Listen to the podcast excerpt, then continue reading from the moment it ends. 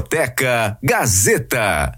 Olá, olá! Sejam todos bem-vindos a mais um Discoteca Gazeta. Pra você que não me conhece, meu nome é Leonardo Kenji e sempre acompanhado aqui ao meu lado direito dele, Márcio de Paula. Tudo bem, Léo? Tudo bem, Márcio? Tudo, mais uma edição do Discoteca Gazeta pela Rádio Gazeta Online. Estamos aqui hoje, gente famosa aqui, né? Vamos criar gente famosa também, pessoa, né? Oi? Filha de gente famosa também. Também, aliás, DNA, todo famoso, família famosa, tá todo mundo famoso aqui, né? Mas antes da gente apresentar, a gente também não pode deixar de falar das nossas redes sociais. Entra lá no nosso site, www.radiogazetaonline.com.br. Lá você vai encontrar muito mais da nossa programação, como podcast da edição extra, também o Claquete Gazeta, que é transmitido ao vivo na sexta-feira aqui no YouTube e no Facebook, e muito mais. E também a gente tem nossas outras redes sociais, @RádioGazetaOn, que você vai encontrar a gente lá no Twitter, Facebook e Instagram. Mas agora, sem mais nem menos, Márcio, quem é que tá aqui com a gente hoje? Graziela Medori, aqui da Discoteca Gazeta. Seja bem-vinda aqui. Obrigado por ter aceito o nosso convite, tá? Eu que agradeço, Márcio, Léo, pelo convite. Que bom estar aqui com vocês para poder falar um pouquinho sobre a minha carreira, poder contar um pouquinho sobre os pais, enfim, falar um pouquinho sobre tudo. Bom, muito legal. Eu começo? Claro. Vamos lá, primeira pergunta aqui do Márcio, né? Vamos falar, vamos dar uma escaneada na vida da Graziela Medori, aqui no Discoteca Gazeta. Fala pra gente, ô Graziela, você é filha de uma cantora famosa, também um pai que é músico, também instrumentista, que é o Chico Medori também, né? E tem uma grande projeção no meio fonográfico, né? No meio artístico. Agora, você carrega contigo essa responsabilidade, né? Pelo DNA e tudo mais. Como é que você se sente, né?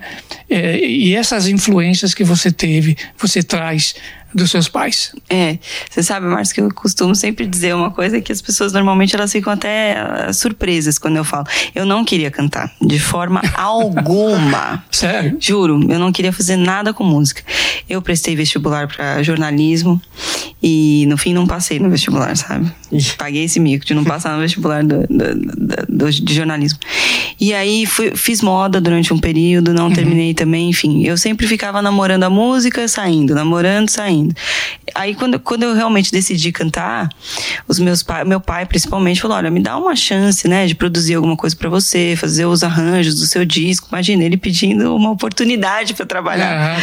Porque eu realmente não queria nem... Quando eu decidi também, eu não queria o envolvimento deles em nada.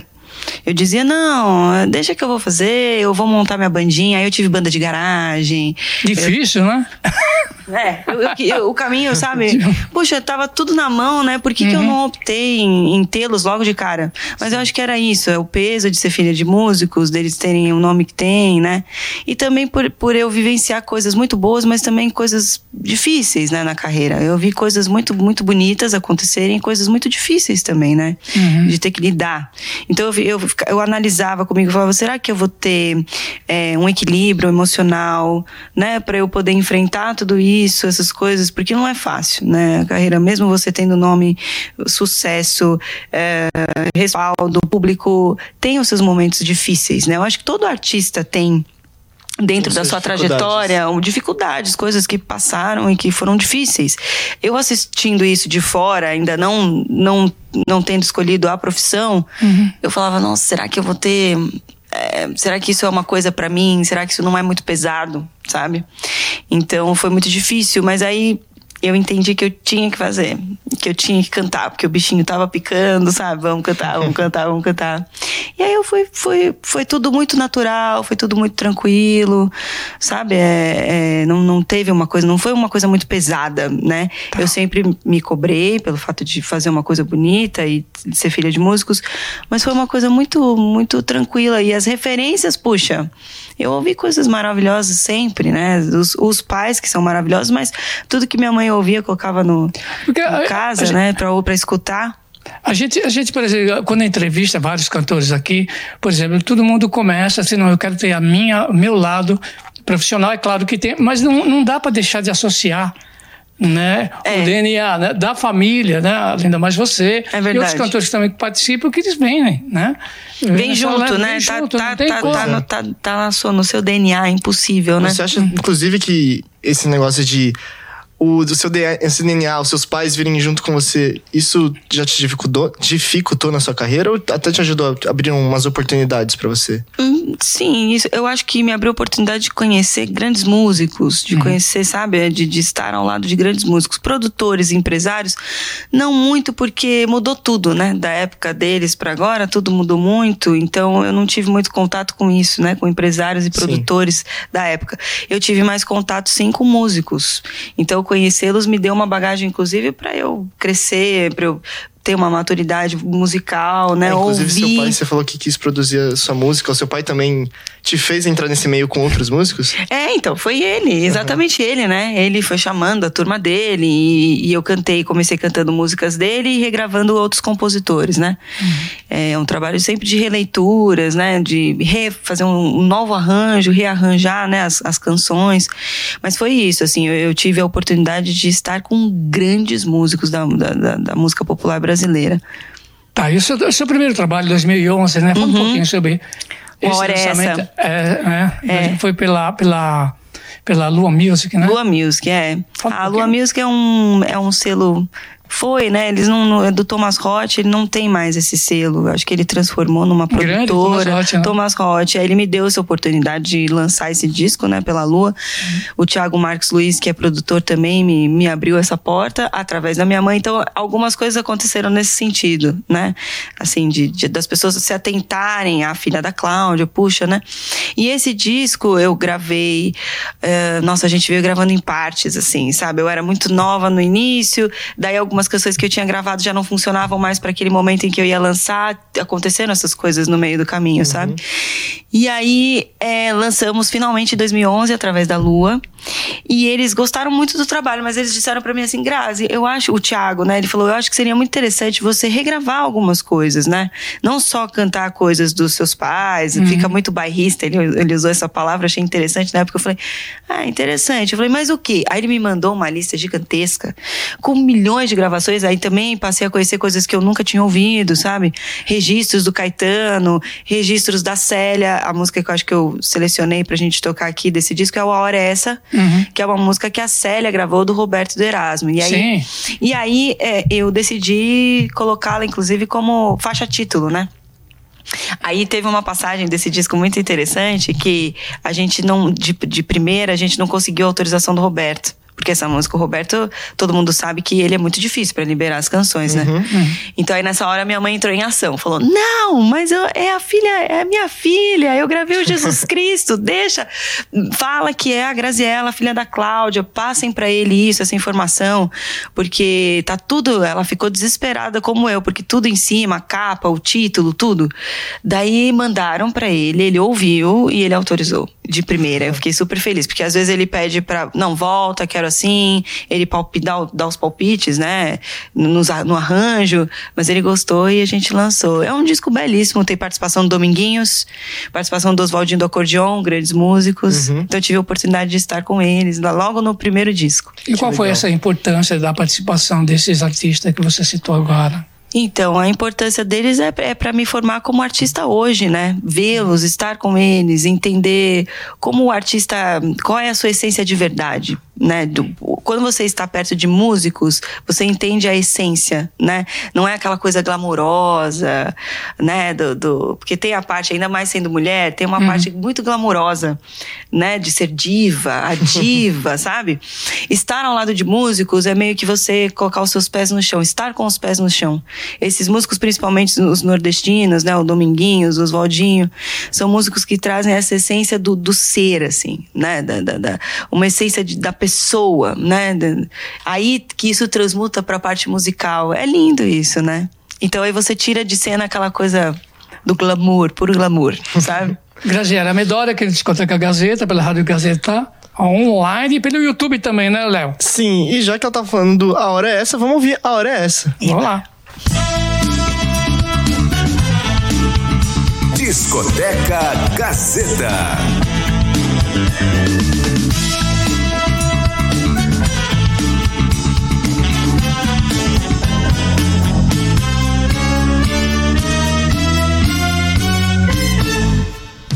Eu não me importo que você tenha defeito, que carregue no seu peito alguma crença ou devoção. A hora é essa, verde mocidade à beça, tanto mole a tradição. Se a família chamar, diga que eu não tô. Se a família chamar, diga que eu não vou. Não tenho culpa se meu mundo é diferente, se o amor libera a gente sem ter distinção de cor. A hora é essa, perdi mocidade à peça, dando mole à tradição. Se a família chamar, diga que eu não tô. Se a família chamar, diga que eu não vou.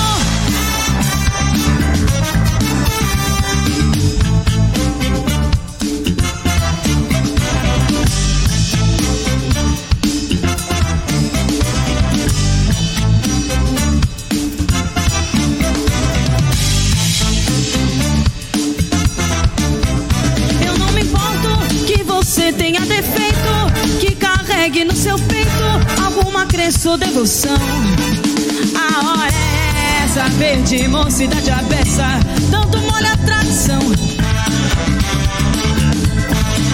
Se a família chamar, diga que eu não tô. Se a família chamar, diga que eu não vou. Se a família chamar, se a família chamar, diga que eu não vou.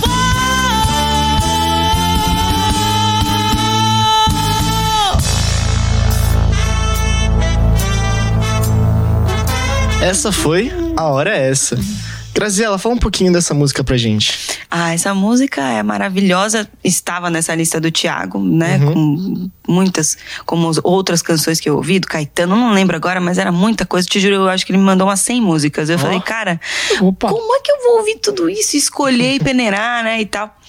E aí cheguei nessa música, eu ouvi com a Célia, a saudosa Célia, grande intérprete, grande cantora, que muita gente da nova geração não conhece. Então, digo aí pra vocês, escutem, tem coisas disponíveis da Célia nas plataformas digitais, né? Uhum. É importante que essa galera aí tenha acesso a essas coisas todas.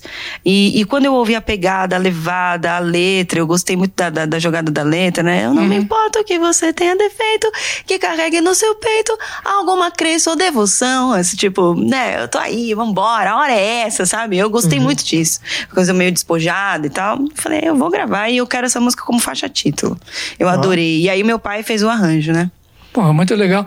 Graziela, como é que, desde o começo da sua carreira, né, até agora, como é que você traça essas trajetórias, né, no campo fonográfico? É uma trajetória bonita, é uma trajetória, assim, muito convicta do que eu realmente quero passar para as pessoas. Eu não gravo, não canto, não participo, não faço coisas que eu realmente queira fazer. E isso a gente paga um preço por isso, né?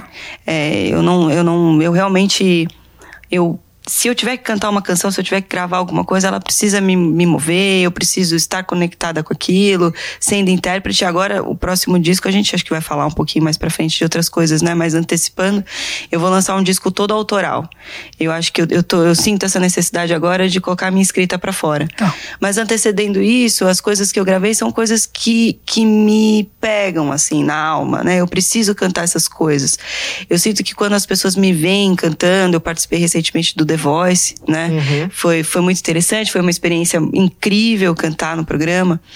E eu senti que as pessoas ficaram muito conectadas no lance da interpretação, no campo da interpretação. Elas ficaram sensibilizadas, assim, porque exatamente eu precisava fazer aquilo daquela forma, entende? Sim. Eu não conseguia encontrar um outro caminho que não fosse aquele. Eu precisava cantar aquilo, aquelas frases daquele jeito. É porque cantar não é só cantar, né? Ter cantar exatamente. Tem bem mais que isso. Exatamente. Então eu não consigo, se você me dá uma canção, eu não vou conseguir interpretá-la se ela não me levar para esse campo da sensibilidade, do afeto, se essa escrita não me trouxer isso, eu não consigo me debruçar numa interpretação, explorar, né? Então eu acho que os discos que eu gravei, eles têm essa relação muito grande da escolha que eu faço e da escolha como intérprete, né? Então é um caminho, eu acho que é um caminho bonito que tem lá seus seus questionamentos da indústria, né? Porque hoje tudo muito... Enfim, eu não gosto de fazer as críticas. É muito difícil fazer críticas. Bom, vou te instigar, então. Ai. Então, assim, em relação... Você acha que música boa faz sucesso? Faz. Mas nos meios convencionais, nas mídias convencionais, ou seja, comerciais? Comerciais. Difícil, né? Outro dia eu tava assistindo a minha... É uma pergunta difícil. Outro dia eu tava assistindo a minha mãe, eu achei uns vídeos dela antigos, e eu tô pequenininha com ela num programa de televisão, e elas já comentando e falando sobre isso na década de 80. Elas já falando sobre máquina, sobre sistema, engrenagem, por quê? Porque isso acontece, que isso é um fato que acontece há anos, né? Então não é agora. A gente assistindo esse panorama do que acontece hoje, né? Eu acho que falta, sabe o que eu acho que falta? Oportunidade para as pessoas acessarem os trabalhos. Né? Mas é engraçado que antigamente você tinha muito pouca mídia para você poder divulgar seu trabalho. Mas parece que tinha mais diversidade. Ah. A gente fala tanto disso, né? Uhum. O diverso, vamos falar sobre diversidade. Mas eu acho que nas mídias, nas grandes mídias, nos grandes canais, é restrito a uma fatia só do bolo, entendeu? Não é bem distribuído isso. Por exemplo, você tem... Atualmente, eu vou falar o que se visualiza em termos de rádio. Uhum. Então, você tem o lado protagonista, principalmente as FMs, que você tem as emissoras comerciais. O que vigora é o sertanejo, na verdade. Então é um grupo fechado.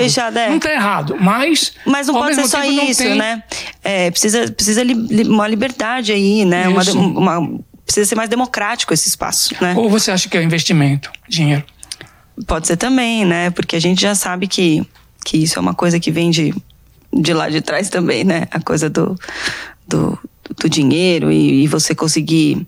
E isso, na verdade, é incrível, porque na internet também, né? Mudou o lugar, na verdade. Mudou tudo, né? Porque agora, para você poder divulgar o seu trabalho, você também, se você quiser um alcance maior, seja numa rede social ou no YouTube, você também precisa pagar. Porque o rádio, né, ainda é cartilha de mercado. Eu também acho. Sabe, que é saber medir a audiência, tem a Crowley também, né? Também que grava todas as músicas...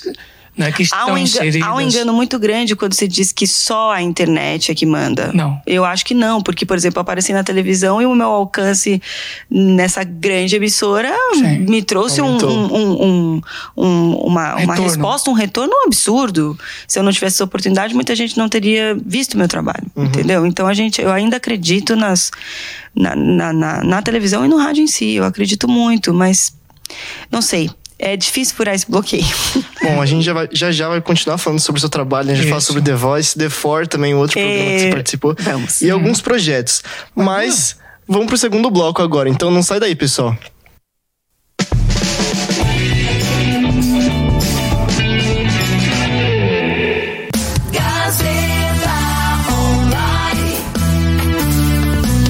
Cada vez mais conectada. Rádio Gazeta Online. Um novo jeito de ouvir rádio. Gazeta Online.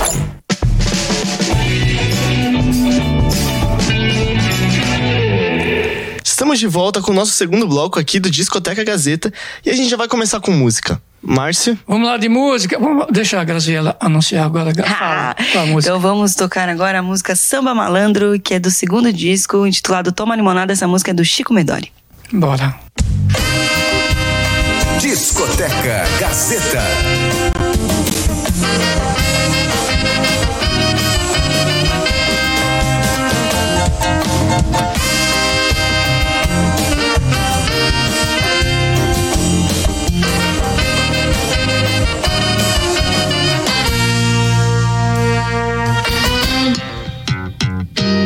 Sou brasileiro de gola com o mundo inteiro. No meu samba tem pandeiro, tem ganzão, o tempo inteiro recorrendo e tamborim. Oba, oba, samba malandro tem mercado com swing, mexe o corpo o tempo inteiro, sei lá, se é pro estrangeiro e os meus pés fazem assim. Oba, oba, toca meu pandeiro, toca, agita o mundo inteiro. Cai na brincadeira, põe a fantasia e sai no carnaval. Na avenida todo mundo é igual.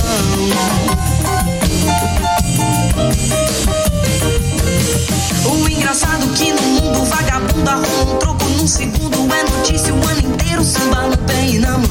Oba, oba, do mesmo lado o engraxate com uma lata batucando na sua vida, vai sorrindo e engraxando e pede um troco pro doutor.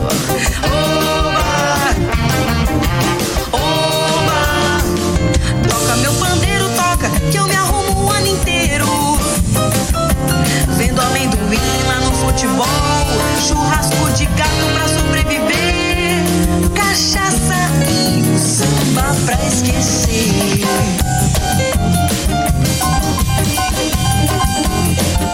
Sou brasileiro, o meu samba tem surdo, tem pandeiro, cuíque, tamborim.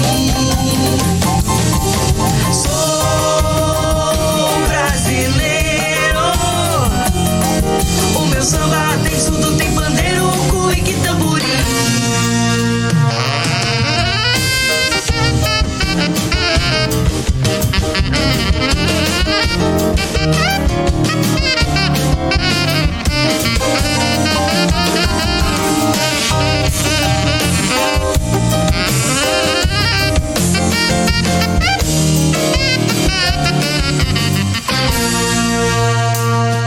brasileiro, diga logo ao mundo inteiro, no meu samba tem pandeiro, tem ganzá o tempo inteiro, repo, rap e tamborim.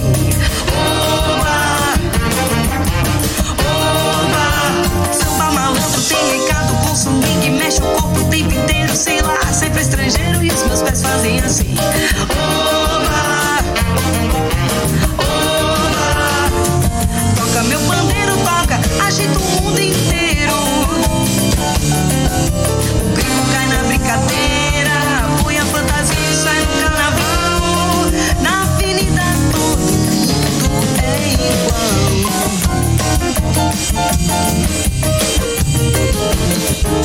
Sou brasileiro, o meu samba tem surdo, tem pandeiro, cuíque, tamborim.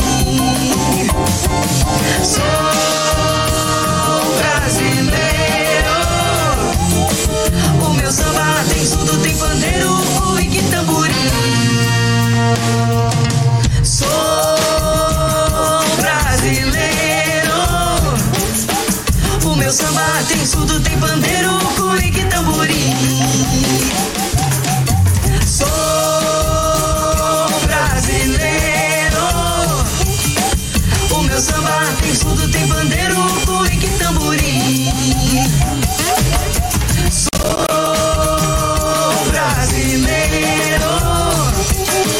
O meu samba tem surdo, tem pandeiro, cuíque, tamborim.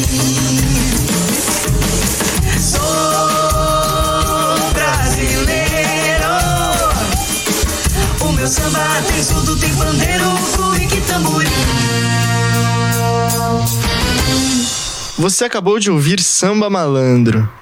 Graziela, comenta também sobre essa música pra gente. Essa música é uma música muito swingada do meu pai, Chico Medori. Sou muito fã do meu pai como compositor, né? As pessoas pouco têm acesso ao trabalho dele como compositor. Sabem dele como baterista, né? Que ele gravou com...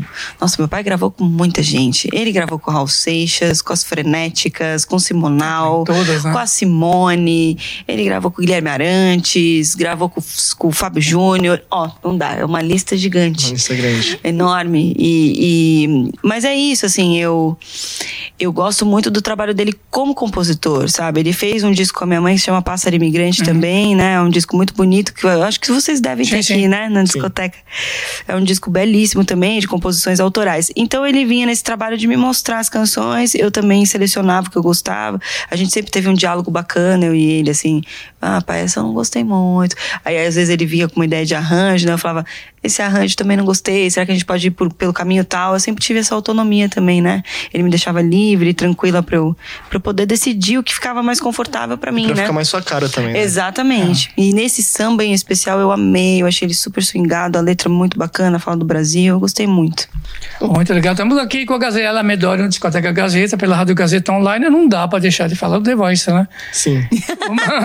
Vamos falar do outro programa que ela participou, né? Exatamente, que é o The Four, né? Fala pra gente, conta um pouquinho pra gente a sua participação no The Voice. No The Voice e no The Four, né? E The Four também.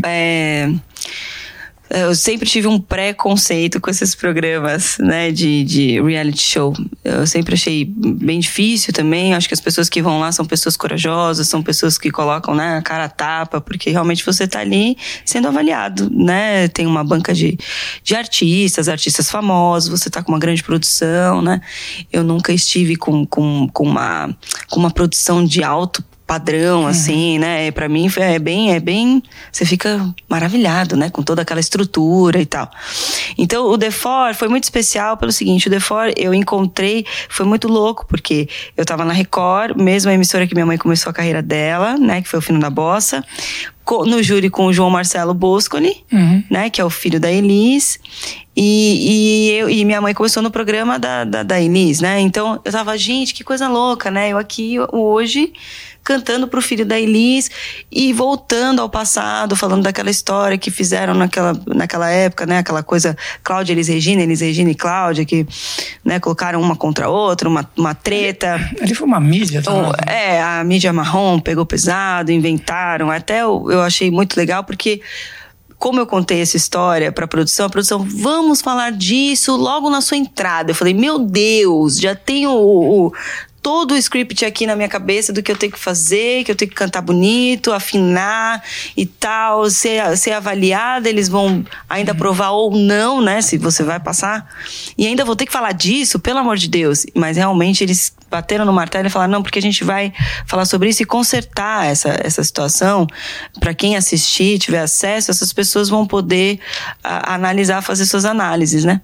E daí, depois de anos, imagina eu, que eu nem sonhava em nascer na época que aconteceu isso, lá na década de 60, no Fino da Bossa, no Teatro da Record. E o João falou sobre isso, né? Falou, nossas mães, logo que eu entro ali, ele fala, nossas mães no passado, né? Tiveram uma rivalidade. Eu lembro que foi muito engraçado, porque eu entrei, a plateia, uau! Tava toda feliz. Aí quando ele falou isso, a plateia, ficou todo mundo tipo, o quê? Como assim? Porque as pessoas que não sabem da história, né? Ficaram, mas... Aí ali ele falou, puxa, eu sei, o meu pai, ele criou essa história, né? Ele falou do pai dele e tal, que criou essa polêmica entre as duas, né? E aí eu pude dizer da referência e de como gosto tanto de uma como de outra, e que não vejo semelhança nenhuma nem outra. Acho que os repertórios conversam, mas acho que não tem nada a ver uma cantora com a outra. E eu super gosto das duas e admiro as duas. Então foi uma oportunidade ali que eu tive pra eu falar sobre isso, pra ele também, pra gente se conhecer, né? E muito louco que é isso, né? A vida dando essa volta na mesma emissora, com os filhos se encontrando, enfim. Isso foi uma situação, foi bem legal.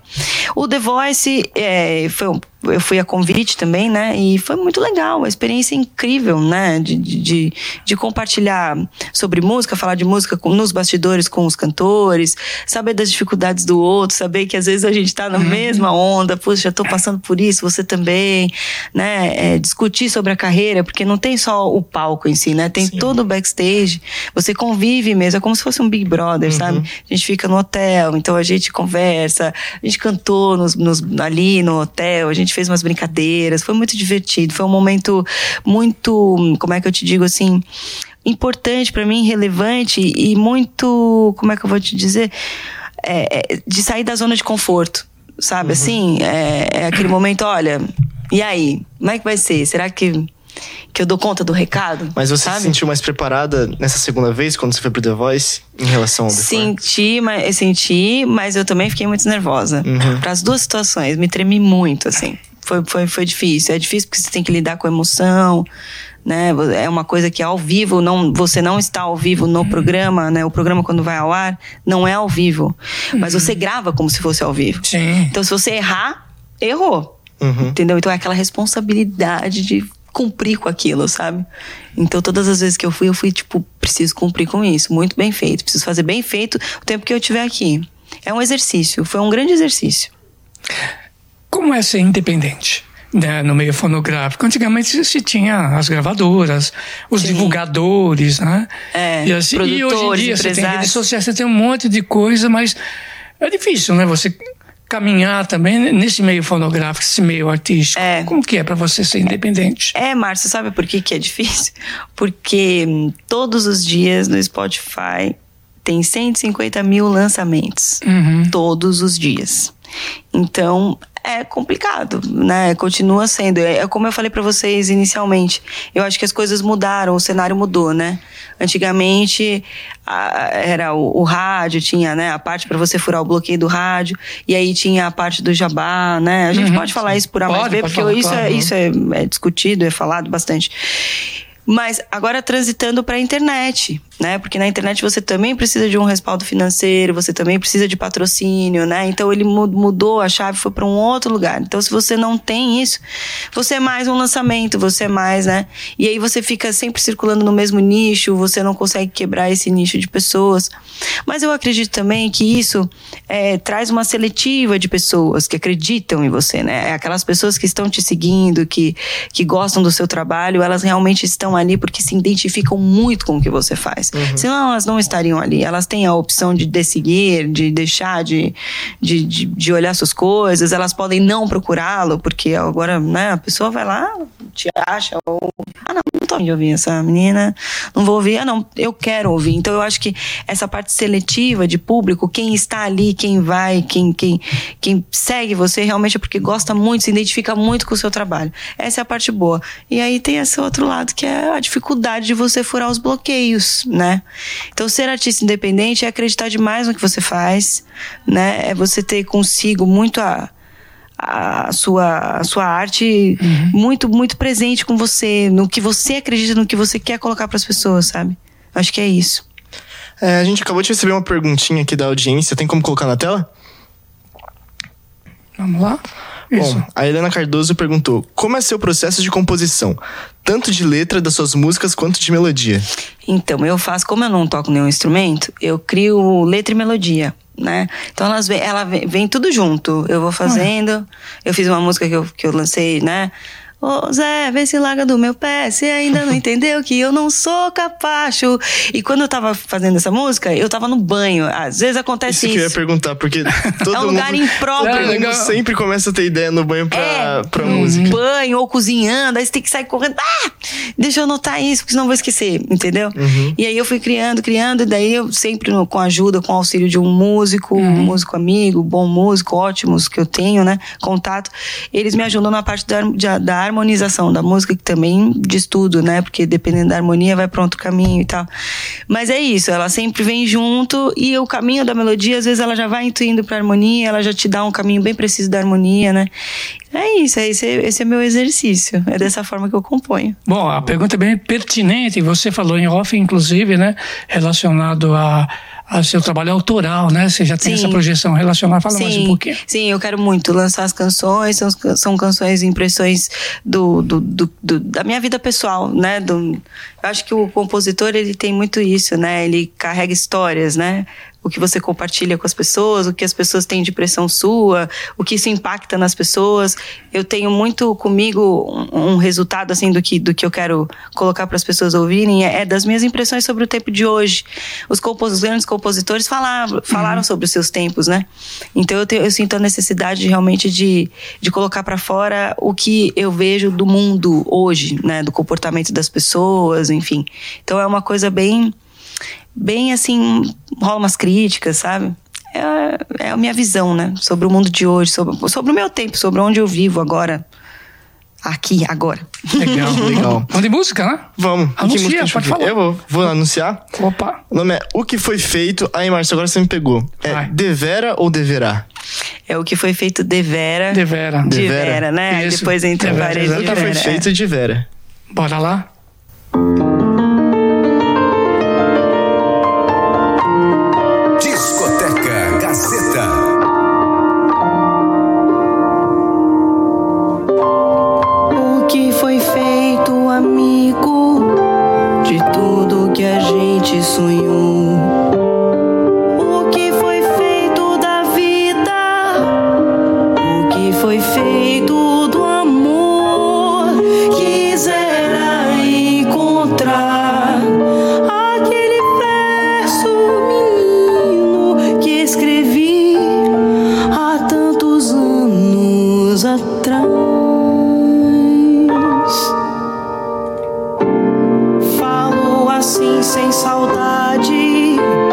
Falo assim por saber se muito vale.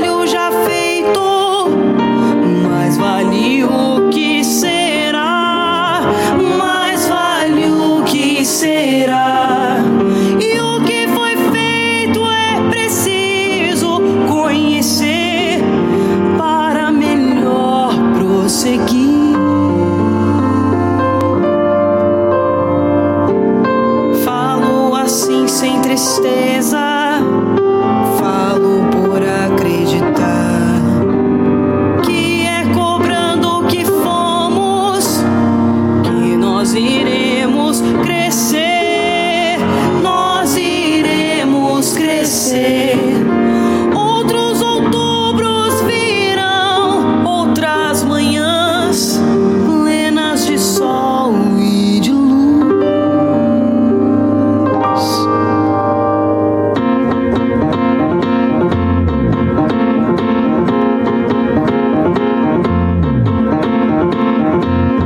Alertem todos, alarmas, que o homem que eu era voltou.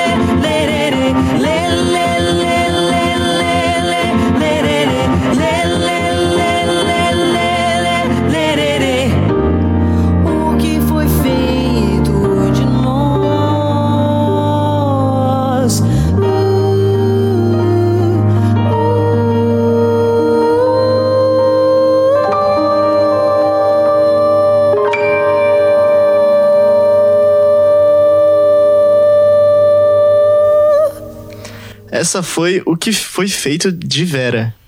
E aí, Márcio, gostou? Não, é linda essa interpretação, além do mais, a colocação aqui do nosso amigo Nilson, né, e do Popó aqui também, né, a parte do clipe ficou muito bonito também. Obrigada, né? Exatamente, gente. E a gente já vai falar um pouquinho mais sobre essa música no terceiro bloco, então não sai daí, olha, hoje eu tô travando bastante. Você tá emocionado, na verdade. Você tá emocionado com a presença da Graziela. Com a Graziela. Entendeu? Não sai daí que daqui a pouco a gente volta com mais. Normal, vai.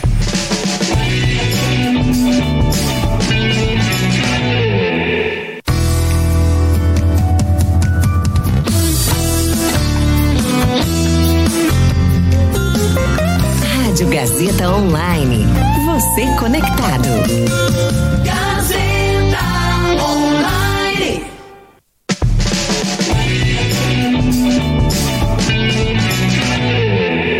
Estamos de volta aqui com o nosso terceiro e último bloco. A gente estava conversando aqui no off sobre a próxima música, mas antes dela também já vamos comentar sobre a última música que a gente ouviu no segundo bloco, que é O Que Foi Feito de Vera. O Que Foi Feito de Vera é uma música lindíssima, é uma das mais especiais para mim do disco, né, por todo o contexto histórico dela.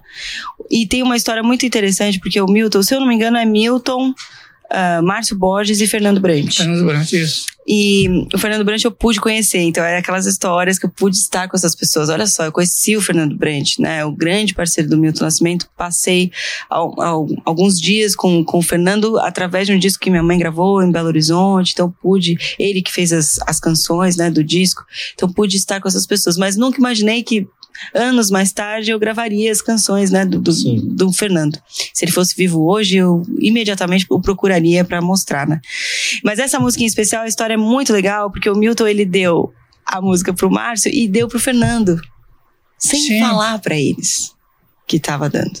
Então vieram duas letras, só que as duas letras se encaixavam de uma forma muito mágica, as duas letras se encaixavam. E aí ele gravou, então a primeira parte eu acho que é Márcio Borges e a segunda é Fernando, ou vice-versa, eu não me recordo agora disso. Então a primeira parte ele fala, ele tá contando, né, ali, o que foi feito, amigo, de tudo que a gente sonhou, o que foi feito da vida, o que foi feito do amor, muito, muito sobre a questão da ditadura e tal, né, questionando. Sim, sim. E depois vem a outra parte que conversa, eu falei, cara, que coisa mais inacreditável isso, né, ele sem um saber do outro, que eles estavam compondo, ele foi lá e juntou. O Milton Nascimento e suas ideias fantásticas, né? Não, esse disco, inclusive, o Clube da Esquina, ele tem várias histórias, assim, fantásticas, né? Tem. Inclusive, o Clube da Esquina 2, o primeiro, né? O primeiro foi lançado em 72. E o segundo em 78. Porque, inclusive, essa música, o Clube da Esquina, é cantarolada, né? Só depois fizeram a letra, a Nana gravou, foi história, falando, eu quero gravar. Essa. A Cris que conta essa história aqui pra gente, a Cristi Fuscalda, e falou que depois estourou, não, vamos gravar, a Nana gravou. Sim. E projetou totalmente a música, né? É maravilhoso, o Milton tem esse poder de aglutinar, né, de juntar compositores, juntar letristas, intérpretes, é um ser iluminado, né? Uhum. Léo. Agora eu vou falar um pouquinho sobre os dois singles que você gravou com a sua mãe. E eu queria te perguntar, o que te motivou a escolher essas duas canções, esses dois singles que você cantou com a sua mãe? E como foi essa experiência de cantar ao lado dela? Quais singles que são? Me recorda. A gente precisa pegar aqui, vamos puxar. Ó. Qual o single que eu gravei com ela? Isso mesmo. Ou são as músicas que ela gravou? As músicas que acho que são regravações. São releituras. É um EP, acho que são 3 ou 4 músicas, se eu não me engano, de coisas que ela gravou na década de 70. Ó, uma é Menina Fulô. É, isso aí. Sim. São canções que ela gravou na década de 70 e eu resgatei, né? Exatamente para trazer de volta, para as pessoas acessarem, para essa nova geração ter acesso, né, ao repertório. É um repertório muito bonito. Eu gosto muito das coisas que minha mãe gravou na década de 70, dos discos da década de 70. Eu sinto que tem uma galera, uma turma que gosta muito. Os DJs, eles adoram esses discos. Os produtores, as pessoas pesquisam muito em cima dessa sonoridade, não só dela, mas dos artistas em geral da década de 70, né? Eu sou uma aficionada, assim, nesses trabalhos. Eu gosto muito. Essas músicas marcam e ficam. Por exemplo, a sua mãe gravou com mais de 30, que é a música do Marcos Vale e do Paulo. Isso. Do Paulo. Ela gravou Jesus Cristo, que está aí até hoje, também, né? Na minha concepção, não só minha, como vários críticos, assim, a melhor interpretação que existe de Jesus Cristo, né? Sua mãe, uma grande cantora. Eu diferencio cantor e intérprete, né? Tem uma diferença, né? Acredito eu. Sim. Então, essas músicas ficaram. E vira e mexe, estão sendo regravadas também, né? E são ampliadas também, né? Ampliadas também, muita gente, lá de fora, inclusive, que vem ampliando essas músicas, porque essas músicas ficam. São atemporais, né, Márcio? Atemporais, né? Não tem data. Não são datadas, né? Não são datadas. Muita coisa que é produzida hoje, eu sinto que tem um tempo muito curto, sabe? Sim. O que tá aí, o que eu vejo, né? Eu analiso, assim, faço minhas críticas, análises. Muita coisa é boa, muita coisa não é escutada, não tem acesso. Eu sei, porque eu conheço muita gente que faz coisa boa, que faz letra bonita, bons compositores, mas que realmente não estão aí dentro desse lugar que as pessoas dizem que é o lugar de acesso, né? Mas tem muita coisa que eu vejo que é coisa do momento mesmo. Bem momentâneo. São músicas muito comerciais, né? A gente pode dizer. Extremamente, extremamente. Mas isso a gente não é só Brasil, é o mundo inteiro. É, no mundo inteiro. Em termos de música, quais são as suas referências nacionais e internacionais? Eu sei que você... Difícil. São muitas. Não, pode pincelar algumas, né? No caso. Inclusive, você gravou, né? Transa, né? Transa, Caetano, isso, que é um disco com uma sonoridade completamente diferente, que também é um exercício, você precisa parar pra ouvir aquele disco, né? Você sabe disso, uhum, como pesquisador e tudo, você sabe que são sonoridades, esses discos todos feitos na década de 70, esse pelo menos do Caetano eu acho super experimental, né? Tem faixa ali de 9 minutos, era uma coisa extremamente, não era usual, né? Inclusive tem uma do disco da minha mãe, de um disco dela, que tá com o Hermeto Pascoal, é uma música do Hermeto mesmo, se chama Mãe Cambina. Mãe Cambina. Aquilo demora pra caramba, uma viagem deles, eles viajando no estúdio, sabe, eles deixaram meio free, vamos à vontade, essas coisas experimentais que eles faziam nessa época, eu acho isso sensacional, sabe, o exercício, e de repente do exercício sai a obra, sabe, eu acho isso fantástico, hoje é tudo muito programado, sabe, é aqui, aí o refrão e não sei o que, não tem essa coisa, e outra coisa, e esse negócio do tempo, né? Porque se a gente for pelo tempo do TikTok, o que serão das músicas, né? Mas é por isso que as músicas perpetuam, né? No caso, pela criação. Exatamente. Se você pega Beatles, que Beatles também tá no Clube da Esquina. Claro, é a maior fonte. Exatamente. A maior fonte deles, então, acho que foram os Beatles. Assim, no estúdio, né? Virando fita também, né? E aquele documentário dos Beatles? Aquilo você precisa também parar, ter uma maior paciência, porque aquilo... Vocês assistiram o último documentário? Sim. Que eles estão no topo, no teto. Exatamente. Eles ficam ensaiando e sem parar, e não param de ensaiar aquilo, e fica naquilo. Mas é isso que eu acho interessante dessa época, né? O exercitar, isso, né? Para você chegar num resultado bom, para você chegar num resultado que faça sentido para as pessoas e que modifique as pessoas, que as pessoas saiam dali modificadas com aquilo. Eu sinto eu sinto falta disso, dessa parte emotiva, da emoção do trabalho, sabe? Você citou a década de 70, se você pegar a ficha técnica da maioria dos discos da década de 70, você vai ver que tem todo o pessoal aí que participou, inclusive, da década de 60, né? Da década do comecinho de 70 também. Sim. Traz tudo, toda essa concepção. É maravilhoso conversar com vocês, música, né? Com o Márcio. Você deve aprender muito com ele, porque é uma pessoa que tem uma bagagem... Quantos anos já, Márcio? Tô aprendendo ainda. Tá aprendendo ainda, né, Márcio? O fonográfico é muito grande, né? Muito vasto, então cada dia você vai aprendendo um pouco. Né? Que época, olha, eu nasci na época errada, eu acho. É que falam, né? Eu também nasci, eu queria nascer 50, né? Os rock, naquelas coisas lá atrás, que é muito legal, muito 10. Léo. Bom, agora eu vou falar um pouquinho sobre os projetos que você participou, que foram Literalmente Loucas, 100 Anos de Ataulfo Alves e É Melhor Ser Alegre Que Ser Triste. Conta um pouquinho pra gente o que foram esses projetos e como foi participar. Sim, o Literalmente Loucas é um resgate das composições da Marina Lima. Então são novos arranjos em cima do trabalho da Marina, que é uma grande compositora, né? Uma artista maravilhosa, uma artista com sensibilidade. Ela escutou cada faixa, nós fizemos uma pequena reunião e a gente pôde mostrar para ela, né, o resultado disso. E ela foi super bacana com a gente. Na verdade, a princípio eu não tinha sido convidada, mas depois eles abriram uma brecha, os produtores falaram, não, acho que a Grazi encaixa aqui, e casou super bem a faixa com a voz. Eu era muito nova ainda, muito assim, cheirando a leite, né, a tinta fresca, sabe? Mas acho que eu fiz um bom trabalho. Claro, hoje faria diferente, né? A gente ouvindo as coisas, a gente fala, faria isso tudo completamente diferente, mas ficou assim, um resultado, acho que deu legal.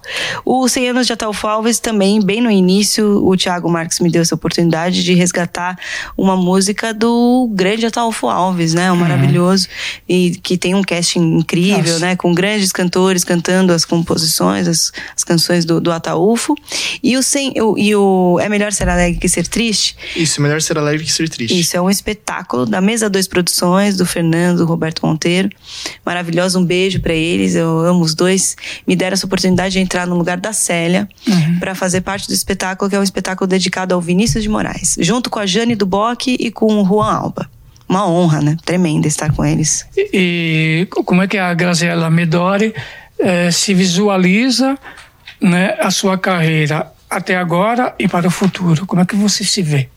Como é que eu me vejo? Eu me vejo questionando bastante, investigando muito, tentando encontrar respostas que eu não tenho, e acho que eu não terei essas respostas, mas insistindo com o que eu acredito, porque eu acho que é isso. E assim, agora muito focada no exercício de mostrar essas canções para as pessoas, canções que são as minhas próprias visões, né? Porque além de cantar as canções das pessoas, que até agora fizeram total sentido para mim como artista, como eu disse, e para as pessoas que estão recebendo, eu acho que agora eu preciso fazer isso para me sentir satisfeita também como artista, né? Eu acho que falta esse lugar de mostrar para as pessoas a minha impressão sobre a vida, né? Então, acho que a necessidade é isso agora. Quando você... Só mais um adendo. Então, assim, por exemplo, já quando você... Então, um corte aqui. Tá. Por exemplo, assim... Tem muitos produtores que elevaram carreira de cantores. E tem o contrário também. Eu sei. Tem o contrário. Então, assim, você, né, particularmente, como é que você encara essa parte de produção, né, no caso, mesmo tendo teu pai junto, né, ou tua mãe falando em relação, dizendo o sim ou dizendo... Ou não, né? E como você pensa do lado comercial também? A música? Então, os meus pais hoje, eles só assistem, sabe? Eles estão... deixaram, assim, cortaram esse cordão umbilical musical, sabe? Falaram, vai lá, se vira um pouco e tal, né? Acho que existe essa necessidade também um pouco de... Sim. Né? Olha, eu preciso me mostrar, preciso... Isso também é uma coisa que eu acho que filho de artista sofre o tempo inteiro, né? As pessoas se identificarem pelo que a pessoa é. Ó, é a Graziela, eu me identifico pelo que ela é, não pelo que a mãe, o pai, sabe? A gente carrega o DNA, mas a gente quer se mostrar, quer mostrar a nossa essência. Então, assim, eu converso com algumas pessoas, ou alguns empresários e produtores que gostam muito do trabalho, mas hoje o mecanismo é totalmente diferente, né? Do que foi daquela época deles, né? A minha mãe sempre foi muito transparente comigo com relação à carreira, assim. Sim. Olha, esse caminho é um caminho muito bom. Ela sempre conversou comigo tudo por A mais B. Aqui você vai sentir um pouco mais de dificuldade, porque as músicas que você vai escolher são músicas, né, que têm uma durabilidade, elas são atemporais, mas elas não têm um cunho comercial. Ela sempre conversou isso comigo, assim, sabe? E tem esse caminho aqui. Então eu ficava, oh meu Deus, que dificuldade. A gente, além de fazer tudo que a gente faz, a gente ainda tem essa parte decisiva. Parece que é uma coisa decisiva. Cara, e agora? O que eu faço com isso? Né? Mas... Ai, Márcio, é tão complicado. Tem muitos cantores, inclusive, né, que deixaram de gravar determinadas músicas, né, instigado por produtores, na verdade, né? E não fizeram, evidentemente. O disco ficou no tempo das mídias, né? Física, no caso, as mídias físicas, mas se negaram a gravar. Sim. Se negaram, ficaram muito afastados do meio, mas... Por exemplo, eu tenho uma crítica a fazer pra minha mãe mesmo. Eu acho que ela gravou coisas que foram impostas a ela que ela jamais deveria ter gravado. Sim. Entendeu? Eu não faria o que ela fez, sabe? Eu falaria, olha, cara, isso aqui não tem nada a ver comigo, entendeu? Tá. Então eu prefiro não fazer. Eu sou dessas, entendeu? Uhum. Tipo, se não tem a ver comigo, realmente, eu não vou fazer. Eu não vou colocar corpo pra jogo, sabe? Fazer coisas que... Porque não diz sobre mim. Se diz sobre a verdade da artista, se ela tá fazendo isso, ou o artista, enfim, o que quer que seja. Se a proposta é essa e tá tudo bem, a pessoa é a verdade da pessoa, eu acho que tá tudo certo. Tá. Entendeu? Mas se não é, aí é pesado. Bom, chegamos aqui ao final do nosso programa. Rápido, rapaz. Mas a gente não pode finalizar sem ouvir uma música. E antes da gente ouvir essa música, Graziela, queria que você deixasse uma mensagem final aqui para todo mundo que nos acompanha. Olha, primeiro eu quero agradecer a vocês, Márcio, Léo, pelo convite, produção. Obrigada, gente. Popó. Gente, obrigada mesmo. Obrigada pela oportunidade. Eu acho que é muito importante o artista independente ocupar todos os espaços e estar, né? Então, pra mim é uma honra e eu fico muito feliz de estar aqui com vocês pra falar um pouquinho sobre o meu trabalho. E o recado que eu dou é: acessem os trabalhos dos artistas. Isso. Procurem saber, né? Tem muita gente boa. Realmente, eu não sou pessimista nesse sentido de dizer, olha, tá uma droga. Não tá. Tá muito bom. Tem gente fazendo som bom, compondo bem, mas precisa vasculhar e achar que tem muita coisa boa aí. Legal. Acessar as redes sociais. As redes sociais é Graziela Medori, né? Graziela Medori. Muito fácil. YouTube, Facebook, Instagram. É isso aí. E você tem algum projeto futuro, algum show futuro? Temos. Tem o dia 16 do 4 no Brasbril com os Brazucalhas, que é uma banda que eu tenho. A gente faz um resgate de música brasileira, bem legal. E em maio tenho dia 10 de maio, que é aniversário da minha mãe, um show, as duas juntas. Inclusive, quero convidá-los para estarem lá. Legal. É um show que se chama Encontro de Gerações, que eu vou cantar umas coisas da época dela e ela vai cantar umas coisas que eu canto. Então vai ser um bate-bola bem legal, assim. Coisas que ela nunca cantou, ela vai cantar nesse show. E no dia 14 de maio temos o festival de Ubatuba, o primeiro festival de jazz de Ubatuba, com o show em homenagem ao Djavan, que esse é um novo show que eu lancei com o Alexandre, depois das Nossas Esquinas. E no dia 30 de maio estaremos no Centro Cultural São Paulo, maravilhoso, né? Lá na Vergueiro. É aqui pertinho. É pertinho daqui. Também com o show em homenagem ao Djavan, que se chama Ouro de Mina. Ah, era muito legal, hein? Bom, assim a gente agradece a sua presença e também agradeço você, Márcio, e toda a nossa produção. Vamos ouvir qual a última música para encerrar?